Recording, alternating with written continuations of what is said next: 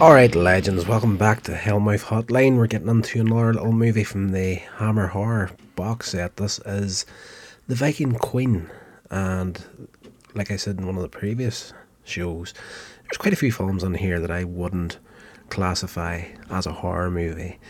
But once again, when you think of Hammer, you automatically think Hammer horror. So uh, this is part of the box set, so let's get into a little review on it, and I hope you enjoy it.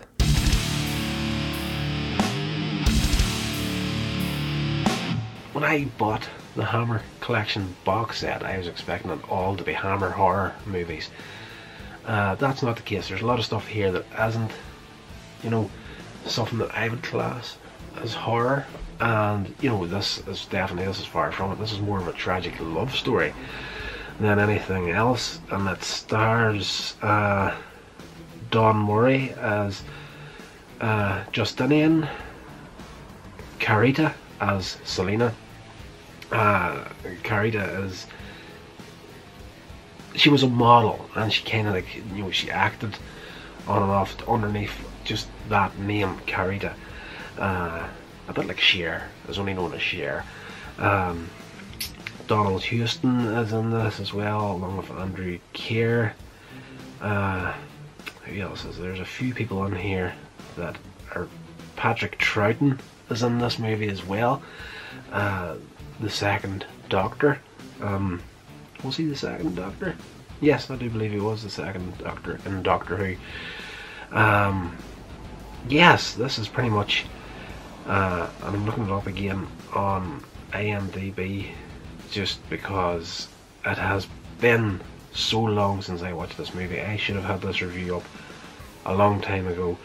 Um, to honour her father's dying wish, Queen Salina shares the role of Iceni with Justinian, a fair and just Roman. This displeases the bloodthirsty Druids on one side and the more hard-line Romans on the other. As Salina and Justinian fall in love, their enemies start to plot and blood soon stains the green hills of Britain. I honestly didn't think that I would enjoy this movie. Um, at the beginning, I found it hard work to get into it. And, you know, if you go back and watch some of my other reviews on the channel for the Hammer movies, there's a lot of stuff there that started out as hard work, but turned out to be really, really great movies. Now, this here is definitely one of them. Like, I could have jumped out of this at any point in the first 40 to 45 minutes, but I'm glad I stuck with it towards the end of the movie because um, you know, as the Romans and the Druids start plotting behind the scenes, uh, seeing that their leaders are starting to fall in love, there's, you know, the idea is that, you know, if they marry and, you know, Roman blood and Druid blood become mixed, will become one people, and, uh, you know, there's a lot of people on either side don't want to see this happening. So there's a lot of uh, backbiting, uh, backstabbing before the end of this movie, and by the end of it, uh, Queen Salina and Justinian are forced to lead their armies against each other in a final battle, and it's you know what really does in the last 20 to 25 minutes of this film where you see the two of these people that are madly in love with each other having to actually go toe to toe with each other on the battlefield is very very heartbreaking. And they, they, they manage to try and pull as many heartstrings as they can with the viewer. And by the end of this movie it's just you know the final moment in particular is incredibly, incredibly heartbreaking if you're sensitive to movies like myself. I'm the sort of person that I don't know if you guys remember this advertisement used to be on television, but uh, I think it, it was, gosh, which company was it? Probably only aired in the United Kingdom.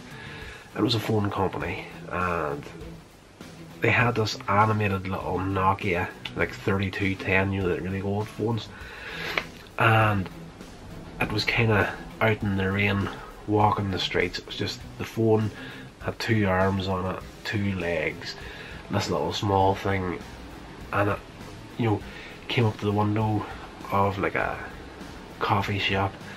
And there was it looked through the window and it was like its its owner had a smartphone it was all the new thing had this guy had like an iphone in his hand and he's like showing it off to his friends and whatnot this little thing was out in the streets all heartbroken and whatnot like that's the sort of thing that flipping tears me up you know so you know uh so you can imagine if what way an emotional storyline would get me uh, Toy Story 3 as another example. Like I was in bits watching that movie.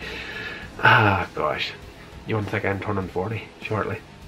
So, so uh, yes, by the end of this film, they've got you by the emotional heartstrings, and it's definitely give it that first half hour. It's hard work.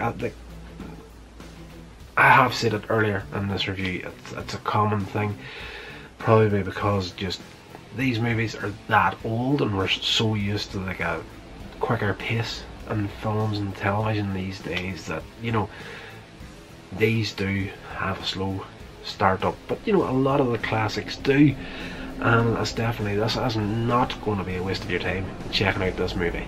This has been a production of Coins Edge Media. Check out my social media links in the show notes. Thank you so much for listening.